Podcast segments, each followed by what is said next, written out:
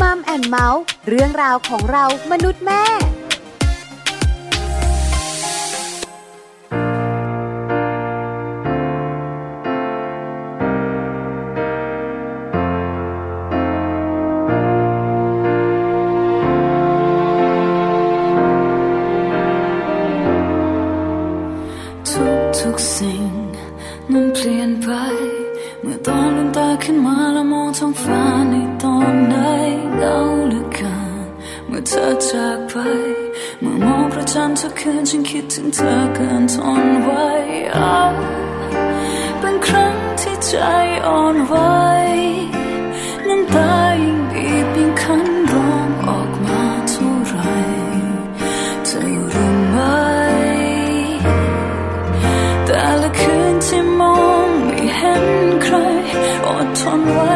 ว่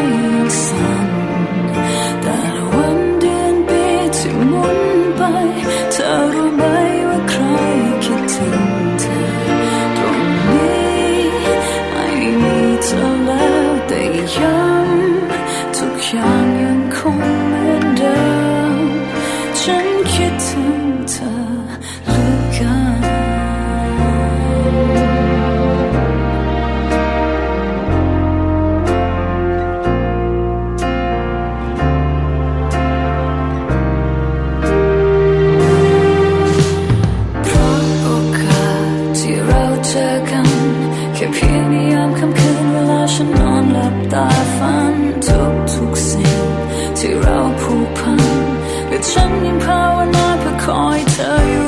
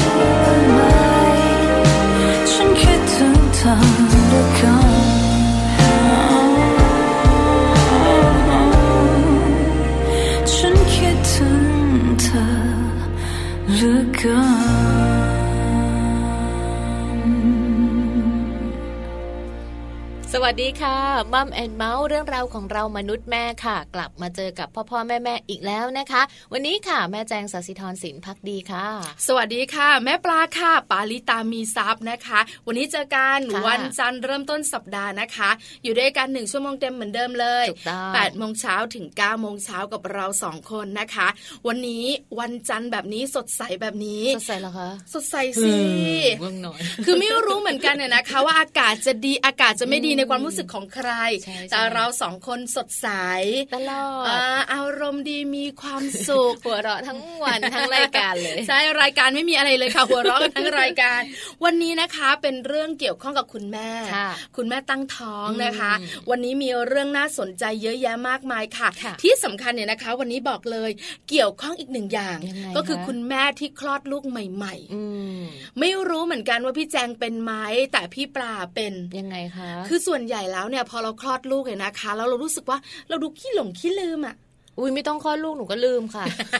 แปลว่าหลังคลอดลูกนะพี่แจงจะเยอะมากใช่ไหมลืมทั้งวันเนี่ยทุกวันนี้ยังลืมเออเราก็แปลกใจเนอะว่าทำไมเราแบบขี้ลืมขี้ลืมนะคะจริงเหรอมันแล้วไปกี่ยเจอข้อมูลนะอ๋อเขาบอกว่าคุณแม่ลูกอ่อนเนี่ยขี้ลืมเออเหรอคะเออหลาย ๆ ข้อมูลบอกแบบอ๋อนี้เหรอคะวันนี้ก็เลยตั้งประเด็นเนี่ยนะคะ มาบอกกล่าวกันอืมมาคุยกันในช่วงของมัมสอรี่เรื่องดีๆ ของคุณแม่เนี่ย คือแม่ลูกอ่อนขี้ลืมเอออืมใช่ไหมนะเออหลาย ๆ คนพยักหน้าเอออืมใช่ใช่หลาย ๆ คนบอกไม่ไม่ไม่ขี้ลืมเฉพาะตอนนั้นตลอดเลย คือแบบว่าถ้าสมมติว่าเป็นคนขี้ลืมอยู่แล้วเนี่ยอ่าถ้าคลอดก็หลูนักกใหม่กว่านี้ๆจะไปไปใหใหญ่ญ่เลเลยยโอ้แจ็คเป็นเออแต่มันมีเหตุผลเหรอคะเท่าที่พี่ปลาเห็นข้อมูลแล้วโอเคเออ เข้าใจได้มันมีเหตุผลต้องมาดูกันเดี๋ยวคุณแม่ขาคุณแม่ทั้งหลายที่คลอดลูกแล้ว เพิ่งจะคลอดลูก คลอดลูกมานานแล้ว ยังไม่คลอดลูก เดี๋ยวฟังเรื่องนี้กันเออจะได้เป็นข้อมูลช่วงของใช่ไหมัมคะสตอรี่ใช่ไหมคะถูกต้องค่ะอ่าทีนี้มาดูในช่วงของโลกใบจิ๋วนะคะ How to ชิวๆของพ่อแม่ค่ะ โดยแม่แปมนิธิดาแสงสิงแก้วของพวกเราบ้างนะคะ วันนี้เนี่ยแม่แปมนำเรื่องราวดีๆค่ะ ของข้อดีนะของการออกไปเล่นนอกบ้านมาฝากกันด้วย คุณพ่อคุณแม่บ้านไหนนะคะ ชื่นชอบการพาลูกๆออกไปเล่นนอกบ้าน ทุกเช้า ทุกเย็นจะต้องเข็นออกไป จะต้องพาลูกออกไป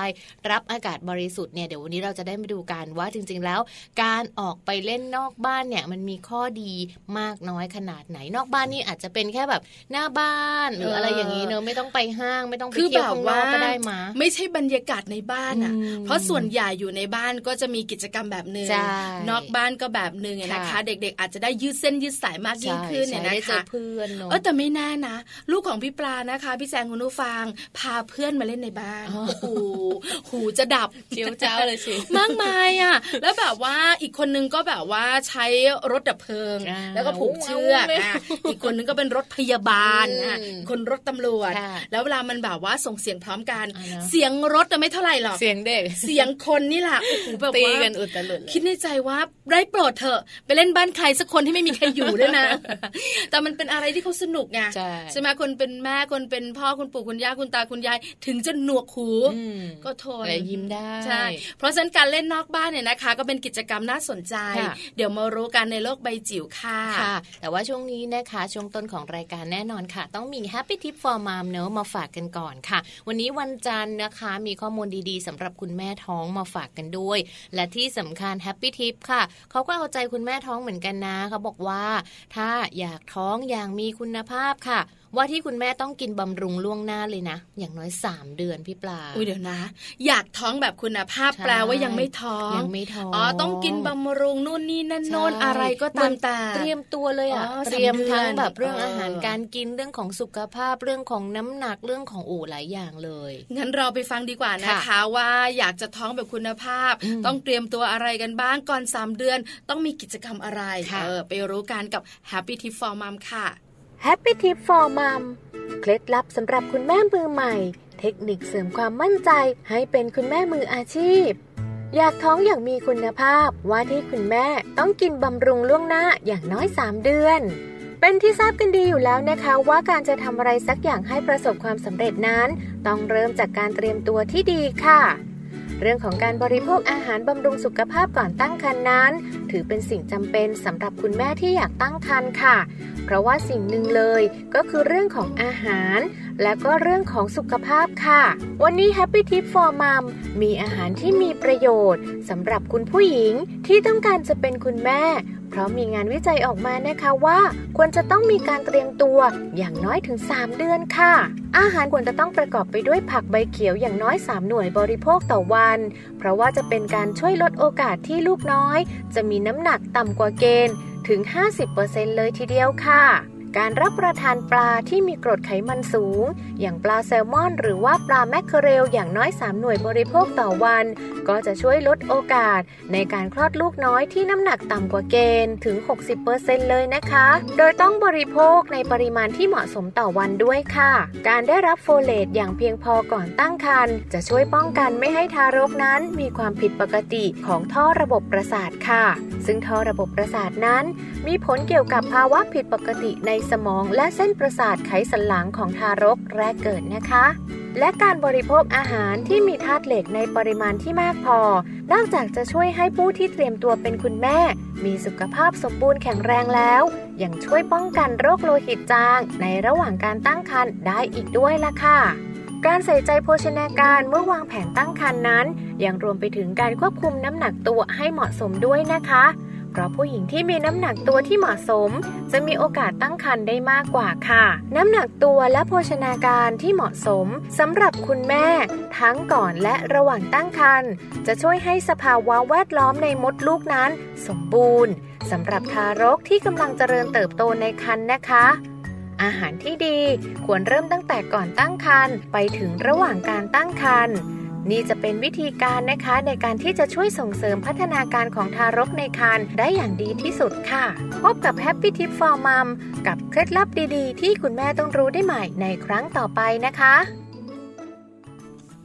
กลับเข้ามานะคะในช่วงนี้ค่ะ ก่อนที่เราจะไปในเรื่องราวของมัมสตอรี่เรื่องของความขี้หลงขี้ลืมปั๊มปั๊มเปิดเปิดของคุณแม่ค่ะ ก่อนหน้าที่เราจะพยพูดกันเนี่ยเราจะมาพูดกันว่าเรื่องราวของการตั้งครรภ์ค่ะพี่ปลาค่ะเรื่องของคุณแม่ตั้งท้องนี่แหละอืมเขาบอกว่าจริง ๆ คุณแม่ตั้งท้องเนี่ยก็แบบ จะปวดนู่นปวดใช่ไหมนี่ใช่ปะคือคุณแม่ตั้งเมื่อยท้องเนี่ยนะคะ บอกเลยเรามีลูกอยู่ในท้องอืมถ้าคนไหนขี้เมื่อยอยู่แล้วอ๋อใช่ใช่ก็จะแบบเมื่อยมากขึ้น อาจจะด้วยการรับน้ำหนักหรือบางทีการเปลี่ยนแปลงของร่างกาย เดินเหินกิจกรรมต่าง ๆ คุณแม่ก็จะเมื่อบางยคนก็เป็นเนาะตั้งใช่ไหมแต่แบบยังไม่ท้องเนี้ยค่ะ นวดบ่อยบ่อะอยไรนะเงี้ยใช่คือหลายคนเนี่ยนะคะแค่ยังไม่เป็นก็นวดอืมเชื่อมาตั้งแต่แบบว่าเด็กยันโตตอนนี้เริ่มจะแก่แล้วเนี่ยยังนวดอยู่เลยหรอไม่เคยเลย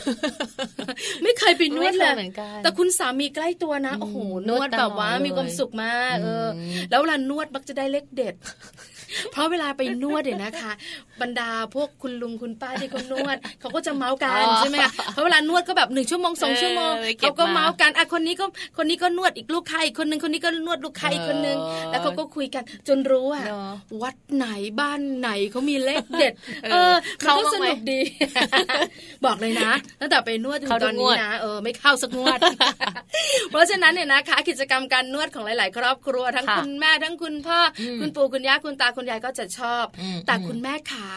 คุณแม่ทั้งน่ะท่านไหนที่ตั้งครรภ์นั่นน่ะสิโอ้โหบอกเลยนะ ใช่นวดได้ไหมอะนั่นน่ะสิเพราะว่าอย่างข่าวที่เราเห็นมันก็ไม่นานเท่าไหร่ ก็ยังได้ยินอยู่ว่าแบบเออ ที่ท้องอยู่ใช่ไหมคะแล้วก็ไปนวดแผนโบราณนี่แหละเหมือนอาจจะเมื่อยหรืออะไรอย่างเงี้ย แต่ว่ามันเกิดผลเสียเนอะอะไรอย่างเงี้ยใช่ออกไปในทางแง่ลบใช่ใช่ไหมคะเพราะฉะนั้นวันนี้มาดูกันดีกว่าค่ะว่าจริง ๆ แล้วเนี่ยนะคะ คุณแม่ท้องเนี่ยนวดได้ไหมค่ะถ้าสมมตินวดไม่ได้อืมเราจะใช้วิธีไหนทดทำยัแทงนไงกันใช่ไหมคะใช่ไหมคะอืมนะคะ วันนี้มีข้อมูลค่ะจากแพทย์หญิงพันธุ์พิมลวิปุลากรนะคะ อธิบดีกรมอนามัยค่ะ ท่านกล่าวเอาไว้นะคะว่า โดยปกติแล้วเนี่ยคุณแม่ตั้งครรภ์หรือว่าผู้หญิงตั้งครรภ์เนี่ยจะมีการเปลี่ยนแปลงทางสรีระวิทยาขณะตั้งครรภ์นะคะ ในช่วงอายุครรภ์ประมาณ 3 เดือนแรกค่ะ ดังนั้นเนี่ยในช่วงนี้ไม่ควรที่จะนวดเลยนะคะ เพราะว่าการนวดเนี่ยมันจะเป็นการกระตุ้นให้มดลูกบีบตัว รัดตัวและอาจจะส่งผลทำให้แท้งได้ค่ะพี่ปลา คือจริง ๆ แล้วเนี่ยนะคะอ่าคุณแม่ที่ตั้งท้องเนี่ยนะคะ ลองสังเกตตัวเองนะพี่แจงนะค่ะคือช่วงประมาณตั้งแต่เดือนแรกจนถึง 3 เดือนเนี่ยอ๋อคือเราแบบแทบจะไม่ท้เห็องนก็แบบยังเล็กอยู่เนาะใช่ไหมไม่เห็นความเปลี่ยนแปลงใช่อะไรใช่มากมาย แต่ตัวเองจะเป็นนะมันจะค่ะเหมือนแบบว่ามีช่วงหนึ่งจี๊ดๆอยู่ในท้องเล็ก ๆ น้อยๆอืมอะไรเงี้ยนานๆครั้งก็นั่งอยู่ก็จะมีจี๊ดๆอะไรอย่างเงี้ยอ๋อเหมือนแบบว่าคล้ายๆ มีอะไรอยู่ในท้องเราเล็กๆอะไรเงี้ยค่ะก็จะรู้สึกแค่นั้นอืมแต่ก็ไม่รู้สึกนะว่าสะโพกแบบว่าผายขึ้นเอออกหน้าผายท้ไหอล่งพึ่งยื่นหรือว่าอาจจะจะมีหน้าอกอาจจะแบบว่าดูดูแน่นๆหน่อยาใช่ไหมแน่นๆหน่อยใช่ไหมคะอ๋อแต่ก็ไม่ได้ค่อยได้แบบรู้สึกว่ามันเปลี่ยนแปลงค่ะคุณแม่หลายท่านก็เลยรู้สึกว่าไม่น่าจะอันตรายอืมเพราะภายนอกเนี่ย ฉันก็ยังคงเดิมอืมกางเกงยังไม่ได้เปลี่ยนไซส์เลยอืมใช่ไหมคะอืมอืมยังใส่ได้อยู่เลย แต่ถ้ามองไปจริง ๆ แล้วอะเหมือนกับเหมือนกับคุณแม่ยุคใหม่เนี่ยเขาจะเริ่มระมัดระวังตัวมากขึ้นไหมอะคะก็คือช่วง 3 เดือนแรกอะอ่าเป็นช่วงของแบบว่าที่ใครๆ ต่อใครก็จะบอกกันว่าระวังนะอ่าช่วงเนี้ยใช่ต้องระวังเรื่องของการเดินเรื่องของกางเกงการวิ่งการออกกำลังกายหรืออะไรเงี้ยระวังจะแท้งอะไรเงี้ยไม่แน่ใจว่า คืออาจจะแบบว่าไปนวดกันหรือเปล่าเด็กเขาอาจจะยังอยู่ในมเนดอะลูกไม่อาจจะแข็งยังไม่แรค่อยแข็งงอยู่ในแรงช่วงเกาะตัวอะไรใช่ไหมแบบนี้นะคะสามเดือนแรกอะนะคะเนอะแพทย์หญิงพันธุ์พิมลใช่ค่ะบอกเลยว่าไม่ควรไปนวดไม่ควรเนอะแล้วสี่ถึงหกเดือนล่ะใช่ช่วงไตรมาสที่สองเป็นยังไงคะพี่แจงพอเริ่ม4-6เดือนเนี่ยจริง ๆ แล้วอ่า ท่านแพทย์หญิงพรพิมลนะคะ ท่านบอกว่าสามารถนวดได้ค่ะ แต่ว่าจริง ๆ แล้วมันจะต้องนวดกับผู้ที่แบบผ่านการอบรมแล้วอะนะอ๋อแล้วก็เราอาจจะต้องบอกด้วยนิดนึงว่า เอ้ยเรากำลังตั้งครรภ์อยู่อะไรอย่างเงี้ยค่ะ อาจจะต้องค่ะแบบลดปริมาณหรือว่าลดจำนวนที่จะต้องไปกดไปบีบนวดตรงบริเวณท้องด้วยหรือเปล่า อันนี้เดี๋ยวต้องมาคุยกันอผู้เชี่ยวชาญที่แบบผ่านการอบรมเนี่ยนะคะเนอะน่าจะมีความรู้สำหรับการนวดคนท้องด้วยใช่ไหมเพราะฉะนั้นแปลว่า4-6เดือนเนี่ยคุณหมอก็บอกว่ายังสุ่มยังเสี่ยงได้อยู่อยู่แหละอะแล้วถ้าสมมติว่าหลาย ๆ ท่านบอกว่าไม่เอาอะ ฉันดูกังวลเออเออเออเออดูไม่ค่อยเว้นแบบไว้ก่อนดู50 50อะอ่าแล้วถ้า6เดือนไปแล้ว เริ่มท้องโตแล้วล่ะค่ะแล้วช่วงนี้จะเมื่อยเยอะใช่ปวดใช่หลังอะไรต่างๆ นวดได้ไหมอะคะนวดได้ค่ะ แต่ว่าจะต้องนวดโดยการผ่านหมอแพทย์แผนไทยที่เรียนมาไม่น้อยกว่า 800 ชั่วโมงเลยนะคะ เพื่อความปลอดภัยถูกต้องเพราะว่าเหมือนกับชั่วโมงบินเยอะอ่าเออเขาก็จะชำนาญมีความชำนาญนู่นนี่นั่นแต่ก็อย่างที่บอกแหละว่าการไปนวดก็คุณแม่ท้องเนี่ยอาจจะต้องมีการบอกด้วยเนะคะว่ากำลังตั้งท้องอยู่ จริงๆไม่ต้องบอกนะแต่หเห็กนเดือนท้องไปแล้วเนี่ยอยู่แต่ก็ยังไม่รู้สึกร้อยเปอร์เซ็นต์เนอะค่ะเพราะบางทีอะนะคะ คุณแบบว่าคุณหมอหรือว่าอ่าแพทย์แผนไทยที่ค่ะผ่านการอ่าเขาเรียกว่าทำงานมาหรือว่าอืมนวดมาอืม800 ชั่วโมงเนี่ยบางทีเราก็ไม่รู้ข้อมูลใช่บางใช่ไหมทีเขาอาจจะไม่เคยนวดคนท้องมาก็ได้ไงเออใช่ไหมเราใช่ไหมจะมั่นคะใจได้ยังไงว่าเคยนวดมาไหมคะ จะถามก่อนหรือเปล่า คุณลุงคะ คุณป้าคะเคยนวดคนท้องมาก่อนไหมแล้วกี่ชั่วโมงคะเออใช่ไหมผ่านมา 800 ชั่วโมงไหมคะบอกไม่ไม่ไม่นานถึงไม่ถึงเชื่อไหมไม่นานกลับบ้านอืมเพราะเขาไม่นวดให้ เพราะฉะนั้นเนี่ยนะคะดูแล้วเนี่ยนะดูคะเสี่ยงเนาะต้องค่อนข้างจะหาข้อมูลเยอะหน่อย แล้วก็ต้องค่อนข้างจะเซฟตี้หน่อยค่ะคุณแม่หลายคนนั่งฟังอยู่บอกว่าอืมพี่แจงคะ มันแบบว่า 50 50 อีกแล้จริวงจริงแล้วแบบนี้ถ้าเราเมื่อยโอ้ยไม่ไหวแล้ว ท้องเราก็เริ่มใหญ่ขึ้นเมื่อยไปค่ะหมด มีวิธีไหนที่แบบว่า สามารถจะทดแทนการนวดได้บ้างเนาะคะจริง ๆ ถ้าเราเมื่อยเนาะถ้าเราแบบอุ้มท้องนานๆ ท้องใหญ่เกรงท้องเมื่อยหลังเมื่อยตัวอะไรอย่างเงี้ยค่ะ จริง ๆ การออกกำลังกายเบาๆทำเองที่บ้านเนี่ยก็สามารถที่จะลดเรื่องราวของการปวดเมื่อยได้นะคะ การออกกำลังกายเนี่ยจะเป็นการช่วยเพิ่มความแข็งแรงของระบบไหลเวียนเลือดค่ะ ระบบหายใจแล้วก็ระบบกล้ามเนื้อด้วย ที่สำคัญนะคะ จะทำให้เรานอนหลับสนิทแล้วก็ช่วยให้เราคลอดง่าย ๆด้วยล่ะค่ะ ใช่แล้วล่ะค่ะอืมก็มีการออกกำลังกายหลายประเภทเลยทีเดียวใช่ไหมคะเดี๋ยวจะบอกให้ฟังเอนะว่าจริง ๆ แล้วเรื่องของการออกกำลังกายเนี่ยทางท่านนายแพทย์อุดม อัศวุฒิมางกุลนะคะ ท่านเป็นผู้อำนวยการกองกิจกรรมทางกายภาพเพื่อสุขภาพค่ะ ท่านได้บอกเอาไว้นะคะว่าเรื่องราวของการออกกำลังกายของคุณแม่ท้องเนี่ยควรจะมีการเตรียมความพร้อม แล้วก็สังเกตจากร่างกายของตัวเองก่อนนะคะ ถ้าหากว่ามีอาการปวดท้องอ่อนเพลีย หน้ามืดจะเป็นลมในช่วงที่เราออกกำลังกาย หรือว่ามีเลือดออกทางช่องคลอดในวันที่เราจะออกกำลังกายหรือว่าออกกำลังกายอยู่เนี่ยควรจะหยุดแล้วก็งดการออกกำลังกายไปก่อนนะคะค่ะการเดินค่ะ ก็ถือว่าเป็นการออกกำลังกายสำหรับคุณแม่ท้องที่ดีที่สุดเหมือนคือกันจริง ๆ แล้วการทำงานบ้านก็ช่วยได้นะ แต่แบบว่าขัดต้องไม่ห้องน้ำนี่หลีกเลี่ยงต้องนะไม่ก้มๆเงยออๆใช่เนาะคือแบบว่าช่วงที่เราอ่าตั้งท้องเนี่ยเราสามารถจะแบบว่ากวาดบ้านได้เนอะทำได้ทำได้ใช่ไหมคะแล้วเดี๋ยวนี้เราแบบถูบ้านก็สะดวกสบายใช่ใช่ไหมคะใช่เรื่องการซักผ้าตากผ้าก็ไม่ใช่แบบว่าถูถูๆเหมือนสมัยก่อนละปั่นเครื่องก็สามารถที่จะแบบว่าเขาเรียกว่าขยับเขยื่อนใช่ไหมร่างกายได้ได้ แต่ควรจะงดในเรื่องของการทำความสะอาดห้องน้ำค่ะที่ปกติแล้วคุณแม่บอกว่าหน้าที่ของฉันอ๋อยกให้คุณสามีไป เพราะว่าสุ่มเสี่ยงมันต้องก้มนานก็ไม่ได้ด้วยนะคะใช่ค่ะพี่แจงแล้วถ้าพื้นมันลื่นล่ะอืมอันตรายมากอะนะคะค่ะอันนี้จริงๆแล้วออกกำลังกายได้ใช่แต่บางคนเขาก็มีวิธีการออกกำลังกายแบบคนท้องอืมนะคะที่มีการแนะนำกันมากมายทีเดียวใช่ค่ะนะคะ ก็มีคำแนะนำมาไม่ว่าจะเป็นการเดินการทำงานบ้านแบบเบาๆนะคะ หรือว่าในเรื่องราวของการออกกำลังกายก็มีการแนะนำมาด้วยว่าไม่ควรออกกำลังกายหลังจากที่เรากินอาหารไป ประมาณสักสองชั่วโมงอืมต้องเนะรอก่อนรอก่อนรอใช่ก่อนเหมือนค่ะกินข้าวไปแล้ว หรือว่ากินอะไรไปแล้วเนี่ยก็รอก่อนแล้วก็ค่อยไปออกกำลังกายไปเดินเล่นหรืออะไรอย่างเงี้ยเพราะเดี๋ยวมันคจุกมันเสียดถูกใช่ไหมคะต้องคือจริง ๆ เราไม่ใช่คนท้องหรอกคนปกติก็ไม่ควรค่ะใช่การใช่กินอาหารเสร็จแล้วเราออกกำลังกายน่ากลัวมากค่ะใช่ไหมคะต้องรอให้ย่อยสักสองชั่วโมงอืมแล้วถ้าคุณกินแบบว่าหมูกระทะมานะ บอกเลยสี่ชั่วโมงกินหมูรอกระไปทะเลยเพราะว่าหมูกระทะเนี่ยนะคะ บอกเลยมันเป็นเนื้อสัตว์เออกว่าจะย่อยประมาณ3-4ชั่วโมงใช่ทีเดียวค่ะนะคะ อันนี้เป็นข้อมูลดีๆสำหรับคุณแม่ท้องค่ะที่แบบว่าขี้เมื่อเนยอะอยากจะไปนวดหรืออะไรอย่างเงี้ยก็ต้องระมัดระวังหน่อย แล้วก็เดี๋ยวเนี้ยต้องบอกว่าร้านนวดอะแผนโบราณหรือแผนไทยหรืออะไรก็แล้วแต่มันมีเยอะมากเลย อาจจะต้องแบบดูเรื่องของความไว้เนื้อเชื่อใจอะค่ะพี่ปลาค่ะบางทีเราจะเข้าไป ลองดูนิดนึงว่าเอ้ยมันมีคนมานวดไหมเราเคยเห็นมาก่อนหรือเปล่าอ๋อหรืออะไรอย่างเงี้ย บางทีคนที่เรียนจบมาแล้วก็มาเปิดเลย ความชำนาญก็ไม่มีค่ะคนนวดเองก็ไม่ได้เชี่ยวชาญอะไรอปย่าระงสเงี้บยการณ์ก็น้อน้อยน่ากลัวค่ะ แล้วก็การนวดแบบ เขาเรียกอะไรนะ แบบร้านเถื่อนก็มีเหมือนมีกัเหรอนคะมีค่ะพี่โอ้ปลาน่ากลัวจังเลยเปิดแบบว่าไม่ได้เรียนมาค่ะ พอพอมีข่าวออกมาว่า เออทำไมไปนวดร้านนี้แล้วเกิดอาการแบบนี้สรุปสืบไปสืบมาคือไม่ได้เรียนมาเออออยากเปิดก็เปิดเลยมีตังใช่ค์ไหมก็เปิดอะไรอย่างเงี้ยไม่ได้ขออนุญาตแบบถูถูกกต้ต้อองงไม่ถูกด้วยต้องเลยใช่อันนี้ฝากไว้นะคะเป็นห่วงค่ะค่ะเรื่องของการนวดสำหรับอืมคุณท้องค่ะรวมถึงนะคะสำหรับหลาย ๆ คนใช่ที่นั่งฟังรายการอยู่นะคะอืมเป็นห่วงเรื่องนี้หาข้อมูลกันนิดนึงค่ะร้านประจำอ่าอ่าอันเนี้ยสามารถจะเข้าได้เพราะเนอะเราคุ้นเคย ร้านที่เชื่อถือได้ ถ้าใครไม่รู้มาถามคุณสามีของพี่ปลาได้ค่ะ ใช่ค่ะ ไปทุกที่ต้องนนววดดบ่อยค่ะ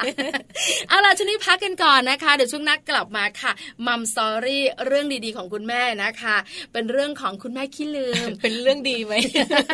คุณแม่ลูกอ่อนนะพูดอย่างนี้อ่าคือแบบพอหลังเราคลอดใหม่ๆอะนะคะค่ะคุณแม่ส่วนใหญ่จะขี้หลงขี้ขี้ลืลืมมหรือไม่เขาเรียกกันว่าโกะ เอ่องงงๆมึนๆเนี่ยนะคะ มีสาเหตุนะค่ะแล้วจริงๆแล้วมันเกิดขึ้นได้ด้วยอืมแล้วส่วนใหญ่ก็จะเป็นการ แล้วสาเหตุเนี่ยนะคะ คืออะไรอย่างไรค่ะเดี๋ยวคุยให้ฟังกันช่วงหน้าค่ะค่ะ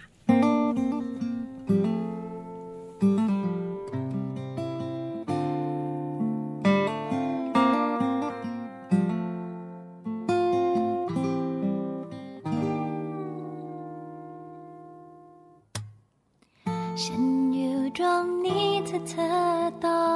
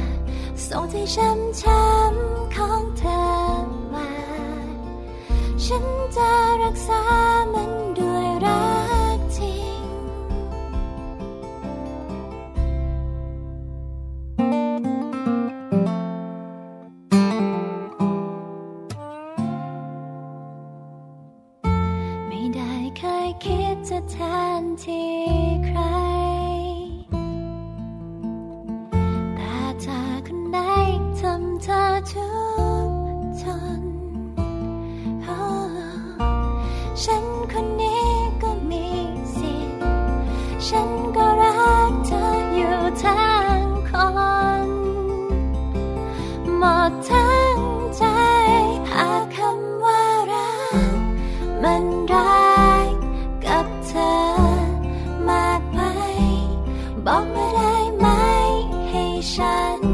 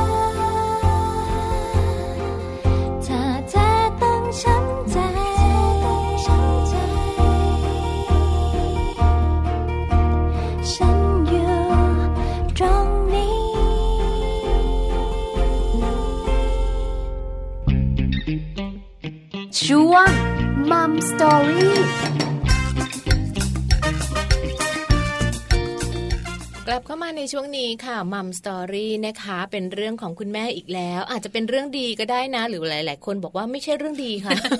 คือเป็นเรื่องธรรมชาติดีกว่านะคะ ที่เกิดขึ้นค่ะพี่แจงค่ะ วันนี้ประเด็นของเราก็คือ คุณแม่ลูกอ่อนขี้ลืม อืม จริงไหมนะเออ หลายคนก็แบบว่าเออใช่ไหมนะเออแต่เราสองคนลงความเห็นว่าใช่เลยนะคะใช่พี่แจงอาการหนักกว่า เพราะว่าก่อนลืมที่จะแบบว่าท้องเนี่ยก็ขี้ลืมอยู่แล้วใช่ไหมคะใช่พอท้องเนี่ยมากขึ้นมากขึ้นเออคูณสองใช่ไม่มีหารเลย เคยคิดเหมือนกันแบบบางทีลืมขนาดเนี้ย จะลืมลูกมั่งไหมเนาะไม่หรอกแต่พี่ปลาเองค่ะคุณผู้ฟังคะเป็นคนที่แบบว่าจัดกระบวนการทางสมองได้ดีมากอ๋อตอนที่ยังไม่ท้องนะเป๊ะมากเป๊ะมาก ตอนนี้ก็หลังจากเป๊ะอยู่ท้องเป๋ทีเดียว จริง ๆ นะคือแบบว่าบอกตรงๆนะว่าเอ้ยทำไมเราดูแบบโก็ก็มึนๆงงๆนะเออยิ่งแบบว่าช่วงที่แบบว่าคลอดใหม่ๆอะค่ะคือมันอาจจะต้องมีอะไรเยอะมั้งในชีวิตนะนะจัดการนู่นนี่นั่นใช่โน่ไหมนร่างกายก็ยังไม่เข้าที่เออตอนนี้ผ่านไปห้าปียังเหมือนเดิมไม่เข้าที่ใช่ปะใช่ไหมเออว่าลูกยังหย่อนอยู่เลยเวลาพุงยังเย้อยอยู่เลยอะไรประมาณนี้อันนี้ไม่ะเกี่ยวกับขี้ลืมแล้วเพราะฉะนั้นเนี่ยนะคะกระบวนการทางสมองก็เลยเปลี่ยนไปเออจริง ๆ คุณแม่หลาย ๆ คนเนี่ยนะคะพอบอกว่าประเด็นนี้เนี่ยเห็นด้วยนะค่ะรู้สึกมันขี้ลืมอะแล้วก็เนอะแบบเอ้ยอะไรอะไรมันก็ดูหลงหลงลืมอาจลืมจะแบบว่าเราแบบโฟกัสไปที่ลูกอะไรอย่างนี้หรือเปล่าบางทีคุณสามีบอกว่าแพมเพิร์สจะหมดแล้วนะเอออย่าลืมซื้อละเออเออออกไปทำงาน กลับมาก็ลืมก็เหมือนเดิมไม่ไม่มีอะไรเกิดอ้าวขึ้นทำไมมันเหลืออยู่ชิ้นเดียวเออเอาลืมก็บอกแล้วไงให้ซื้อให้ซื้อ เป็นแบบนี้จริงๆนะอ่าอ่าเพราะฉะนั้นวันนี้มาดูกันค่ะว่าคุณแม่ลูกอ่อนเนี่ยขี้ลืมจริงไหมค่ะแล้วถ้ามันจริงเนี่ยอ่าสาเหตุคืออะไรอ่าเราสองคนจะได้บอกนะว่าเรื่องธรรมชาติจริง ๆ คุณผู้ฟังคะอ๋อนะคะ เพราะว่าจริง ๆ แล้วเนี่ยมันมีเหตุผลนะคะ ที่ทำให้คุณแม่ขี้ลืมอยู่นะคะ มาดูกันตั้งแต่เรื่องราวของภาวะความจำบกพร่องหลังคลอดกันเลยโอ้โหนะนี่บอกเขาเรียกว่าเลยนะเป็นภาวะความจำบกพร่องนะคะเออเชิงวิชาการเอออธิบายเข้าใจไหมพี่แจงต้องรับผิดชอบนะ ใช่ กระบวนการจำของมนุษย์เนี่ยจริง ๆ มี 3 ขั้นตอนค่ะ นั่นค่ะก็คือขั้นตอนแรกเลยคือการเข้ารหัสหรือว่า encoding เจ้า encoding เนี่ยค่ะก็คือขั้นตอนการแปลงภาพเสียง หรือว่าการสัมผัสไปเป็นสัญญาณไฟฟ้าที่สมองรับรู้ได้ค่ะค่ะจากนั้นเรามาขั้นตอนที่ 2 ก็คือขั้นตอนของการจัดเก็บนะคะหรือว่า storage นั่นเองค่ะ ก็คือการแปลงสิ่งที่เรารับรู้ไปเป็นความจำและจากนั้นมาถึงขั้นตอนที่3นะคะ เมื่อเราจะนึกเรื่องอะไรก็จะมีการเรียกความจำออกมาค่ะ นี่คือขั้นตอนที่อืม3ดังนั้นเนี่ยค่ะกระบวนการจำของมนุษย์เนี่ยจะเกิดจาก 3 ขั้นตอนหลักๆ ดังที่แจงได้กล่าวเอาไว้นั่นเอง คือเห็นปุ๊บเนี่ยมันก็จะแบบว่าเข้ารหัสของสมองเออแปลทุกอย่างที่เราเห็นเนี่ยพอนะเห็นคะปุ๊บแปลงก่อนเออหลังจากนั้นเราก็จำจำพอจำเสร็จก็ดึงเรื่องความจำออกมาแล้วก็จะมาถ่ายทอดอันนี้เป็นกระบวนการของการทำงานของสมองปกติอ่าอ่านะคะซึ่งซึ่งถ้าเป็นคุณแม่ค่ะ คุณแม่เนี่ยก็จะมีสติจดจ่ออยู่กับลูก ก็เลยทำให้ช่วงของการเข้ารหัสของเรื่องอื่นๆน่ะ ถูกรบกวนเหมือนโดนแทรกอะเหมือนค่ะมีคลื่นอื่น ๆ มาบดบังความจำอื่นๆ หมดเลย เป็นของลูกหมดเลยทั้งหมดนะคะ ก็เลยทำให้จำสิ่งที่เกิดขึ้นไม่ได้หรือว่าขี้ลืมนั่นเองค่ะเอาละคุณผู้ฟังใช่ไหมทราบแล้วเนี่ยนะคะ ว่าจริง ๆ แล้วคุณแม่ลูกอ่อนอืมขี้ลืมจริงไหมค่ะกระบวนการต่างๆ ทางสมองที่เราคุยให้ฟังเนี่ยนะคะ บอกที่มาที่ไปไปบอกเลย ใช่ใช่ค่ะเนาะเราจะขี้ลืมจริงๆ แล้วเหตุผลในการขี้ลืมของเราล่ะ ต้องมีเหตุผลบอกเลยนะไม่ใช่ข้อสองข้อ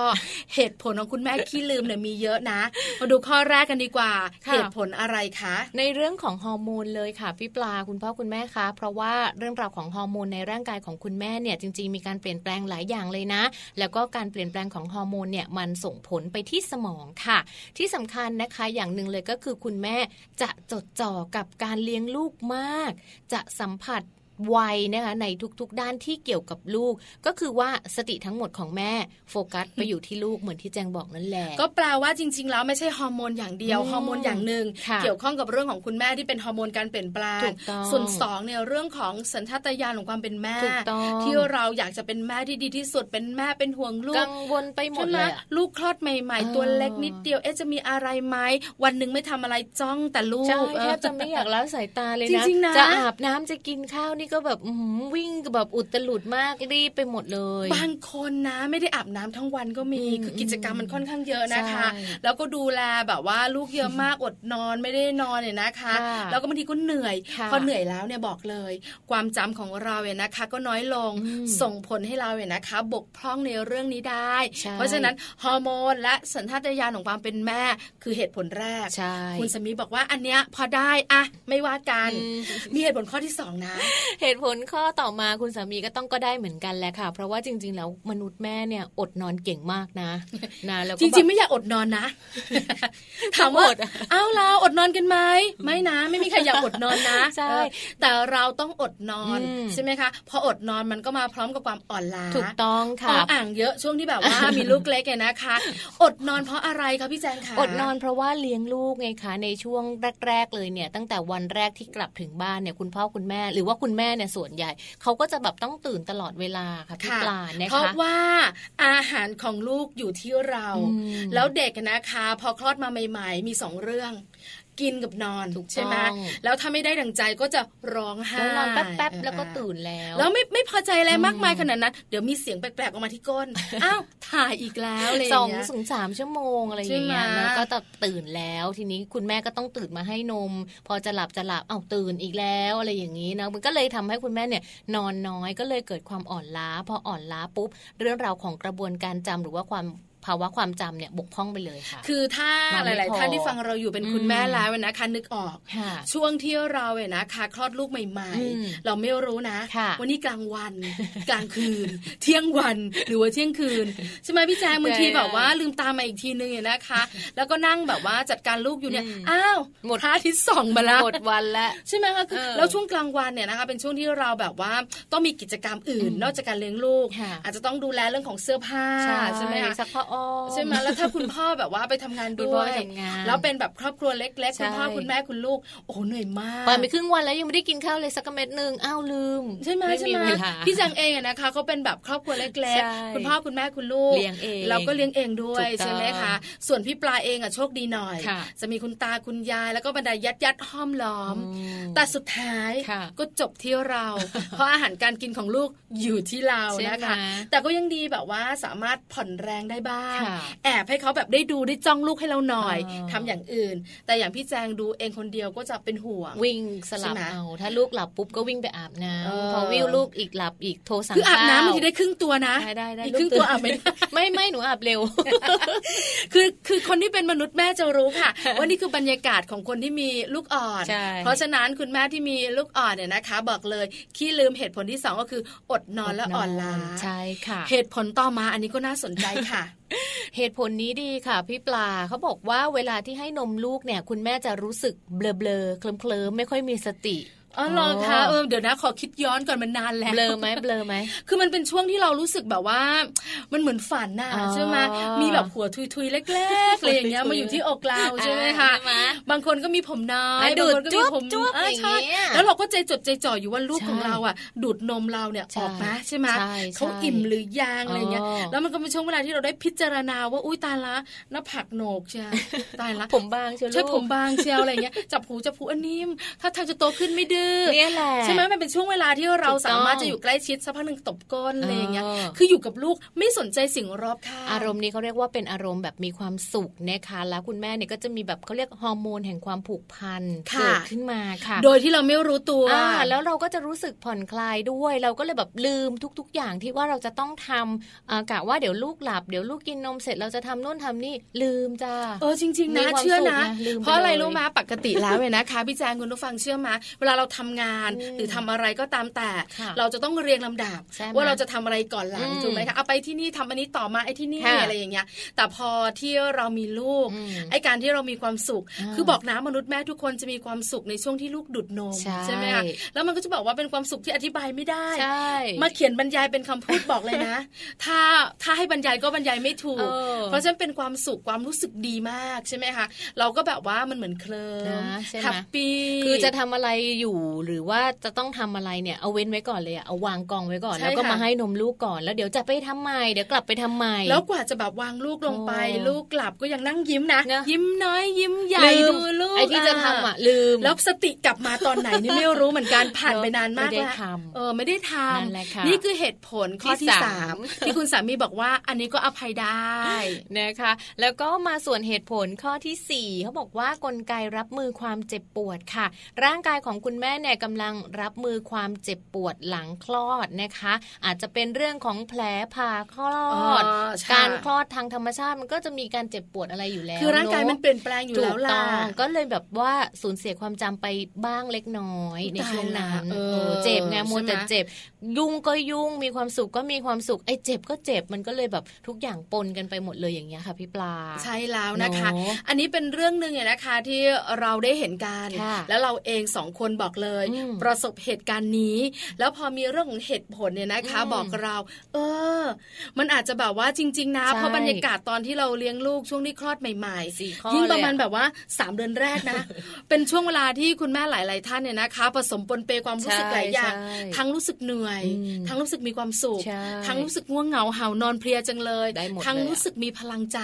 คือมันหลายอย่างมากค่ะเพราะฉะนั้นช่วงนี้นะคะ คุณแม่ลูกอ่อน บอกเลยค่ะยอมรับความจริงนะคะอืมว่าขี้ลืมว่าโกะเออ ยกมือกันเป็นแถวใช่ไหมเลยอคะใช่ไหมคราวนี้หลาย ๆ คนบอกว่า แต่ไม่อยากขี้ลืมอะคือเข้าใจนะเรื่องของภาวะร่างกายค่ะส่งผลค่ะต่างๆเนี่ยนะคะอืมอืมแต่จริง ๆ แล้วเนี่ยนะคะเรามีนะอืมข้อมูลเนี่ยนะคะจะมาบอกว่าวิธีทำให้เราจำได้ดี ใช่นะคะ จริง ๆ คุณแม่ขี้ลืมเนี่ย จากปกติก็ขี้ลืมอยู่แล้วเป็นทุนเดิมแบบเหมือนแจงอย่างเงี้ยนะคะเออตอนมีลูกก็ขี้ลืมหนักเข้าไปใหญ่เลย ทีนี้ถ้าหากว่าเราไม่อยากเป็นคนที่แบบขี้ลืมมาก ๆ เนี่ยมีวิธีการในการที่เราจะทำให้ตัวเองเนี่ยสามารถที่จะจำอะไรได้ด้วย ถูกต้องพี่แจงขาเพราะหลาย ๆ คนที่เป็นคุณแม่บอกว่าไอ้การลืมมากอืมๆยิ่งหลังคลอดลืมอีกเนี่ยเดี๋ยววันหนึ่งจะลืมลูกลืมลืมไปเลยใช่หเพราะฉะนั้นเนี่ยไม่ได้ไม่ได้ เราต้องจำให้ได้ วิธีการฝึกหรือว่าช่วยความทรงจำคุณแม่ค่ะทำอย่างไรคะ ข้อแรกเลยคุณแม่ต้องมีสตินะคะ มีสติตลอดตลอดเวลานะคะ แล้วก็เรียกว่าเหมือนต้องตั้งสติอะว่าจะทำอะไรว่าตอนนี้ทำอะไรอยู่แล้วก็เดี๋ยวพอจบอันเนี้ยเราจะต้องทำยังไงทำอะไรบ้าง เหมือนกับต้องมีแบบ มีกระบวนการคิดอยู่ในหัวตลอดคืออย่าเวลปล่อยให้แบบว่าสมองว่างเปล่าอย่าแบลงนะอย่าแบลงเออใช่เพราะส่วนใหญ่นะคะ เวลาเขาบอกว่าคนเรามีสติกับตัวจะรู้ตัวค่ะกินข้าวนะเออตักข้าวใส่ปากนะนะแต่บางคนเชื่อไหมเวลามีเรื่องกวนใจสติหายเนี่ยอืมมึนๆงงๆ ลงบันไดก็ตกบันไดนะโอ้เคยเป็นนะคะเวลามีเรื่องกวนใจเนี่ยลงบันไดทีละขั้น กลายเป็นลงทีละสองขั้นอืมแล้วแบบเราไม่ได้เตรียมตัวไงไหลลงไปเลยอย่างนี้ก็มีนะคะใช่ไหมดั้งจมูกไม่หักก็โชคดีแล้วเอออะไรประมาณนี้ลองดูค่ะลองตั้งสติก่อนนะคะ แล้วก็เวลาจะทำอะไรลองฝึกสติของตัวเองดูก่อน หรือว่าถ้าคิดว่ายังยังยังฉันยังไม่มีสติแต่ฉันมีกล้องถ่ายรูป ฉันมีมือถือต้องหาตัวช่วยใช่ฉันมีปากกาเออจดได้ถ่ายรูปได้นะคะ หรือ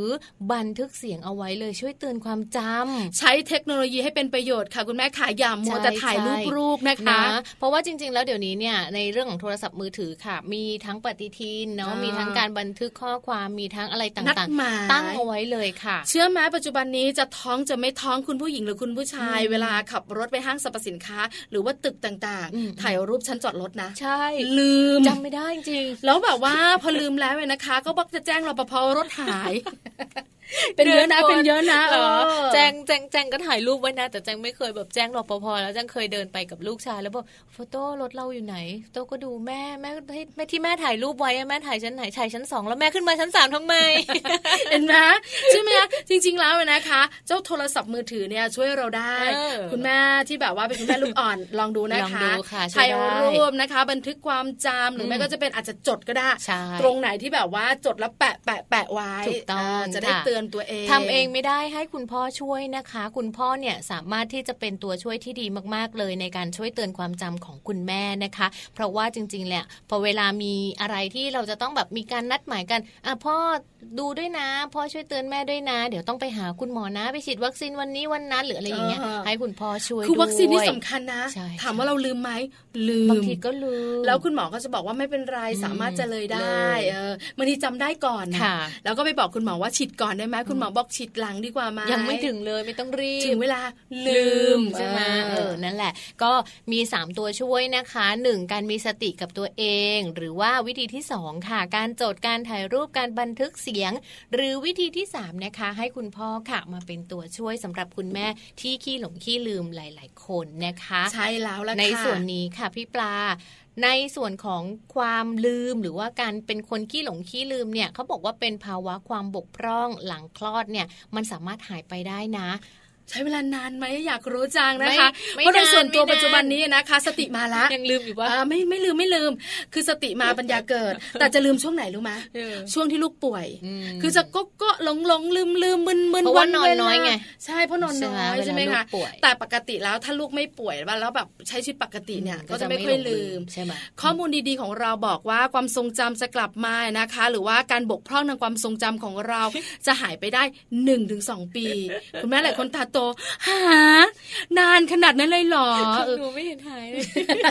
อย่างแจ๊คอาจจะเป็นแบบว่าเขาเรียกว่าอะไรนะนิสัยหนูลืมตลอดเวที่หลงลาที่ลืมเลยอย่างเงี้ยตลอดฝึกสมาธิน้อยมีเข้าวัดจริง ๆ สายบุญแบบพี่ปลาพ่อเขาบอกใช่เหมือนกันไบอกว่าหนูต้องฝึกสมาธิใช่ใช่ลืมกุญแจรถอย่างเงี้ย ลืมกุญแจบ้านอย่างเงี้ย พี่ตลอดเรื่องตใหลอญ่ดเรื่องใหญ่มากเลย เดี๋ยวต้องพาไปแบบว่าเที่ยวสายบุญกันบ้างละไปบำบัด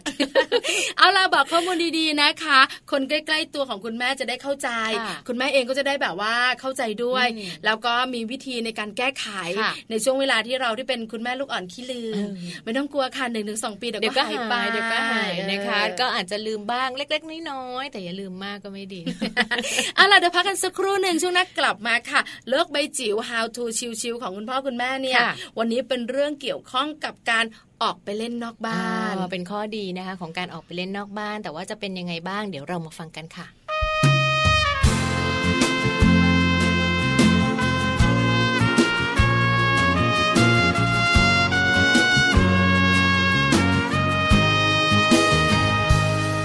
สิ่งที่ใจฉันได้สัมผัส เมื่อเวลาที่เราใกล้กัน คืนวันเปลี่ยนไป ใจเธอเปลี่ยนพัน แต่ว่าเธอก็ยังทนอยู่ แต่ว่าเธอไม่กล้าจากไป คงลำบากใจ ที่เธอบอกฉันคำที่เคย สัญญา จะมีค่าอะไรทำไมรักกัน หากว่าเธอไม่เหลือใจเหตุได้ทนทรมาน อาจเป็นเพียงคำสั้นๆ อย่างเช่นเธอ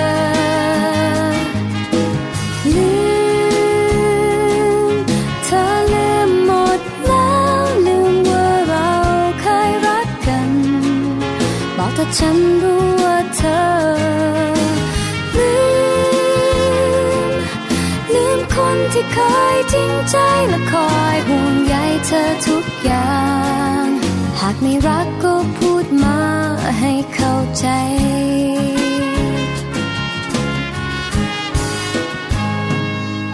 หากความรักไม่ใช่คำตอบ หากความดีไม่มีความหมาย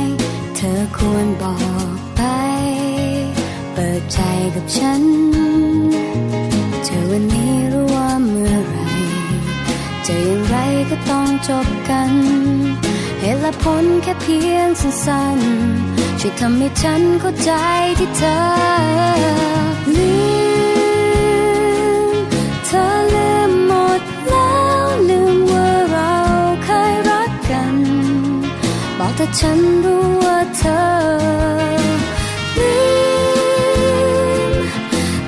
คนที่เคยจริงใจและคอยห่วงใยเธอทุกอย่าง หากไม่รักก็พูดมาให้เข้าใจ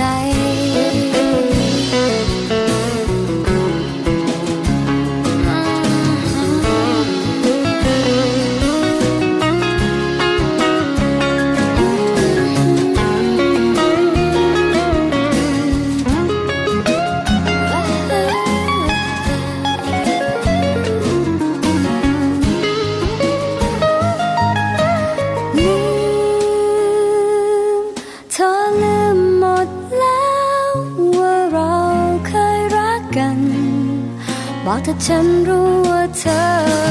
ได้ลืม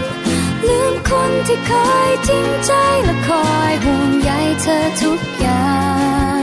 หากไม่รักก็พูดมา แค่พูดจาให้เข้าใจ ว่าความจริงเป็นเช่นไร ช่วยบอกที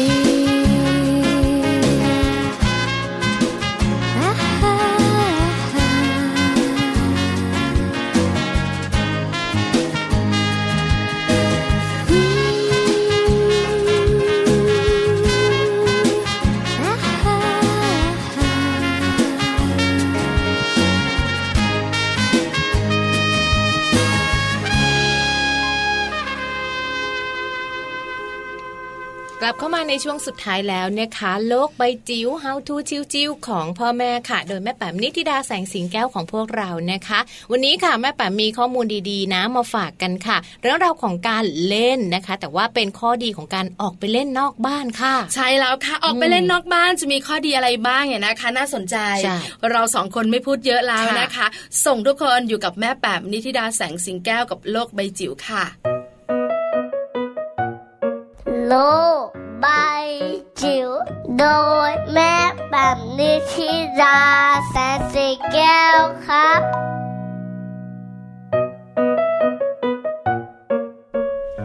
สวัสดีค่ะ ต้อนรับสู่โลกใบจิ๋วค่ะ How to ชิวๆของคุณพ่อกับคุณแม่นะคะ วันนี้ชวนกันออกไปเล่นนอกบ้านบ้างดีกว่าค่ะ ประโยชน์ของการเล่นเด่นๆ เลยนอกบ้านนะคะ มีอะไรบ้าง วันนี้เอาข้อมูลวิชาการมาฝากกันนะคะ ข้อมูลแปลและเรียบเรียงจากบทความ five health benefits of playing outside นะคะ จาก True ปลูกปัญญาค่ะ เรื่องของการเล่นกับเด็กๆนั้นเป็นเรื่องคู่กันเลยนะคะ แต่ว่านอกเหนือจากความสนุกแล้วเนี่ยเราลองมาดูประโยชน์กันด้วยนะว่าถ้าเกิดว่าเราเอาลูกของเราไปเล่นนอกบ้านเนี่ยมันจะดียังไงบ้าง อันแรกเนี่ยเป็นเรื่องของสายตาค่ะ การเล่นนอกบ้านช่วยพัฒนาการมองเห็น คุณพ่อคุณแม่ลองคิดนะคะว่าถ้าเกิดเราอยู่ในห้องสี่เหลี่ยมแคบๆในคอนโดเนาะซ้ายขวาหน้าหลังมองไปก็มีแต่กำแพง โอกาสที่ ประสาทสัมผัสของลูกของเรานะคะ จะได้มองเห็นอะไรที่มันหลากหลาย มันก็จะน้อยกว่าเมื่อเทียบกับนอกบ้าน ที่มีแสง มีเงา มีมิติ มีความลึก มีความใกล้ มีความไกลที่ชัดเจนนะคะ แล้วก็แน่นอนว่าในแต่ละช่วงวันเวลาเช้า กลางวัน เย็นพระอาทิตย์ตกดินนะคะก็จะทำให้เด็กๆเนี่ยได้ฝึกประสาทสัมผัส การมองเห็นเขาก็จะรับรู้ได้ค่อนข้างที่จะหลากหลายหลากมิติมากขึ้นนะคะ ตรงนี้เนี่ยถือว่าเป็น จุดสำคัญเลยที่การเล่นนอกบ้านช่วยพัฒนาการมองเห็น แล้วก็มีงานวิจัยที่ออกมาเปรียบเทียบนะคะว่าเด็กๆที่ได้มีโอกาสเล่นนอกบ้าน จะมีสายตาแล้วก็การมองเห็นที่ดีกว่าเด็กๆที่ค่อนข้างที่จะเก็บตัวอยู่ในบ้านค่ะ ถัดมาค่ะเป็นเรื่องของการพัฒนาทักษะทางสังคม อันนี้เชื่อว่าคุณพ่อคุณแม่ทราบอยู่แล้วละนะคะเพราะว่าการที่ออกไปเล่นนอกบ้าน ก็ทำให้ลูกๆของเราเนี่ยได้มีโอกาสได้อยู่ร่วมกับผู้อื่นนะคะได้เรียนรู้ซึ่งกันและกัน ได้รู้จักอดทน รู้จักรอคอย รู้จักการแบ่งปัน รู้แพ้ รู้ชนะ รู้อภัย รู้จักการให้และรู้จักการรับนะคะ ต่อมาก็เป็นเรื่องของการเพิ่มสมาธิค่ะ เพิ่มยังไง งานวิจัยบอกค่ะบอกว่า การที่ลูกๆออกไปอยู่นอกบ้านเนี่ยมันจะเพิ่มโอกาสในการสร้างปฏิสัมพันธ์ จะฝึกเรื่องของประสาทตาประสาทหูนะคะแล้วก็ประสาทปากในแง่ของการเพิ่มทักษะด้วย มีคุณแม่หลาย ๆ ท่านค่ะ บอกว่าลูกๆของฉันมีการสื่อสารที่ดีกว่า พูดได้นานกว่าและมากกว่าเมื่ออยู่นอกบ้าน นั่นแปลว่าเขาเริ่มที่จะปรับตัวนะคะ แล้วก็เรียนรู้บอกความต้องการของตัวเองได้ แล้วทำให้เกิด conversation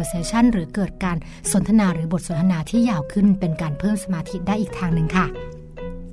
ถัดมาค่ะการเล่นนอกบ้านเป็นการช่วยลดความเครียดนะคะ การอยู่ในบ้านเนื้อขนาดเราผู้ใหญ่เองเนี่ยทำงานอยู่ในบ้านหรือว่าใช้เวลาใช้ชีวิตอยู่ในบ้านเนี่ยนานๆเนี่ยเรารู้สึกว่าเราอึดอัดนะคะแล้วบางครั้งก็เครียดได้เหมือนกัน เด็ก ๆ ก็เหมือนกันค่ะ เด็กๆก็อยากที่จะออกไปอยู่ในพื้นที่กว้างๆอิสระนะคะมองซ้ายขวาหน้าหลังได้ 360 องศาค่ะทำให้เขารู้สึกผ่อนคลาย มีความยืดหยุ่นนะคะแล้วก็ที่สำคัญเป็นตัวของตัวเอง เป็นวิธีการลดความเครียดได้นะคะ นอกจากนั้นค่ะการเล่นนอกบ้านฉพาะอย่างยิ่งแดดอุ่นๆ ตอนเช้านะคะ จะช่วยทำให้เด็กๆ ได้รับวิตามินที่ดีต่อร่างกายนะคะ ซึ่งตรงนี้เนี่ยก็ สนับสนุนค่ะ ให้คุณพ่อคุณแม่พาไปเล่นนอกบ้าน ในที่อากาศถ่ายเทสะดวก แล้วก็เป็นที่ปลอดภัยอย่างเช่นสวนสาธารณะนะคะ ทั้งหมดนี้ละค่ะก็เป็นประโยชน์เด่นๆ 5 ประการจากการเล่นนอกบ้านกับลูก ไม่ว่าจะเป็นการพัฒนาการมองเห็น การพัฒนาทักษะทางสังคม การช่วยเพิ่มสมาธิ การช่วยลดความเครียด แล้วก็ช่วยให้เด็กรับวิตามินที่เป็นประโยชน์ต่อร่างกาย เพราะฉะนั้นวันนี้เราพาลูกออกไปเล่นนอกบ้านด้วยกันนะคะ โลก ใบจิ๋วโดยแม่แบบ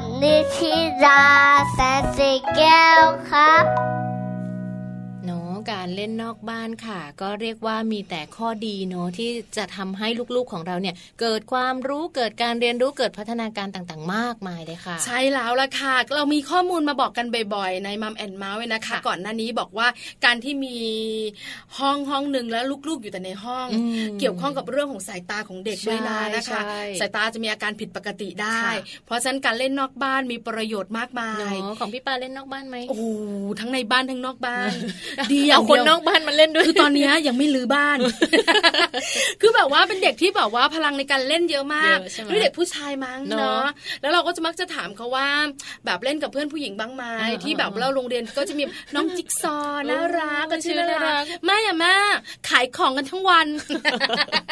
คือเด็กผู้หญิงเนี่ยนะเออเขาก็เป็นแบบว่าตุ๊กแม่คตารัวขายของขายของตุ๊กอะไรอย่างเงี้ตายอะไรของเขาไป เด็กผู้ชายก็ตำรวจอ๋อนะจับเล่นผู้รร้าถอะไรแบบยนี้อะไรประมาณนี้ แล้วเขาก็เป็นแบบว่าจะมีกลุ่มนะค่ะกลุ่มตำรวจกลุ่มผู้ร้ายอ่าแล้วเพื่อนเขาก็จะเป็นกลุ่มนักฟุตบอลอะไรเงี้ยอืมก็จะมีเป็นกลุ่ม เพราะฉะนั้นจะเป็นเด็กที่แบบว่าในบ้านเนี่ยก็เล่นได้แล้วชวนเพื่อนเข้ามาอืมอืมหลังจากนั้นก็พากันออกไปนอกบ้าอ๋นอเออแต่จริงๆเล่นนอกบ้านก็มีอะไรสอนเขาได้หลายอย่างเหมือนกันเนอะพี่ปลาใช่แล้วค่ะ ให้เขาเรียนรู้ได้ฝึกได้เจอเพื่อนได้มีสังคมโอ้เยอะแยะมากมายเลแล้วยค่ะแล้วเรื่องของอันตรายนอกบ้านอย่างเช่นแบบว่า ต้องเดินชิดนะอืมเดี๋ยวรถจะมาอืมเห็นรถแล้วหนูต้องหลบตรงนี้อืมอันนี้ก็เป็นการสอนทักษะในการเนอะที่จะช่วยเหลือตัวเองก็เขาเป็นด้วยการเรียนรู้ได้ด้วยนะคะ จริง ๆ แล้วก็ถือว่าเป็นเรื่องที่คุณพ่อคุณแม่หลาย ๆ บ้านแหละน่าจะมีการแบบพาลูกๆออกไปเล่นนอกบ้านเนอะไปเดินเล่นไปวิ่งไปออกกำลังกายเดี๋ยวนี้เห็นเยอะมากเลยใช่แล้วคุณค่ะพ่อหมู่คุณบ้าแม่นอะใช่หมู่บ้านต่างๆ ก็จะมีแบบว่าพื้นที่เป็นสวนสวนออกสากำลังธารณะกายค่ะเป็นพื้นที่สนามเด็กเล่นเนอะใช่เย็นๆโอ้โหเต็มจียวเลยอะจ้าวกันน่าดูใช่ใช่ไหมคะใช่ค่ะนะคะ ก็เป็นข้อดีนะคะของการออกไปเล่นนอกบ้านค่ะ ก็ติดตามได้นะในส่วนของโลกใบจิ๋วทุกๆวันเลยในช่วงท้ายๆแบบนี้ค่ะพี่ปลา ใช่แล้วล่ะค่ะ แล้ววันนี้เราสองคนก็คุยต่อไม่ได้แล้วค่ะนะคะ เวลาหมดหมดเวลาแล้วค่ะ เจอกันใหม่พรุ่งนี้8ปดโมงเช้าถึง9ก้าโมงเช้าค่ะมัมแอนเมาส์เรื่องราวของเรามนุษย์แม่ค่ะ ไปพร้อมกันเลยนะคะ ทั้งแม่แจงแล้วก็แม่ปลา สวัสดีค่ะ สวัสดีค่ะ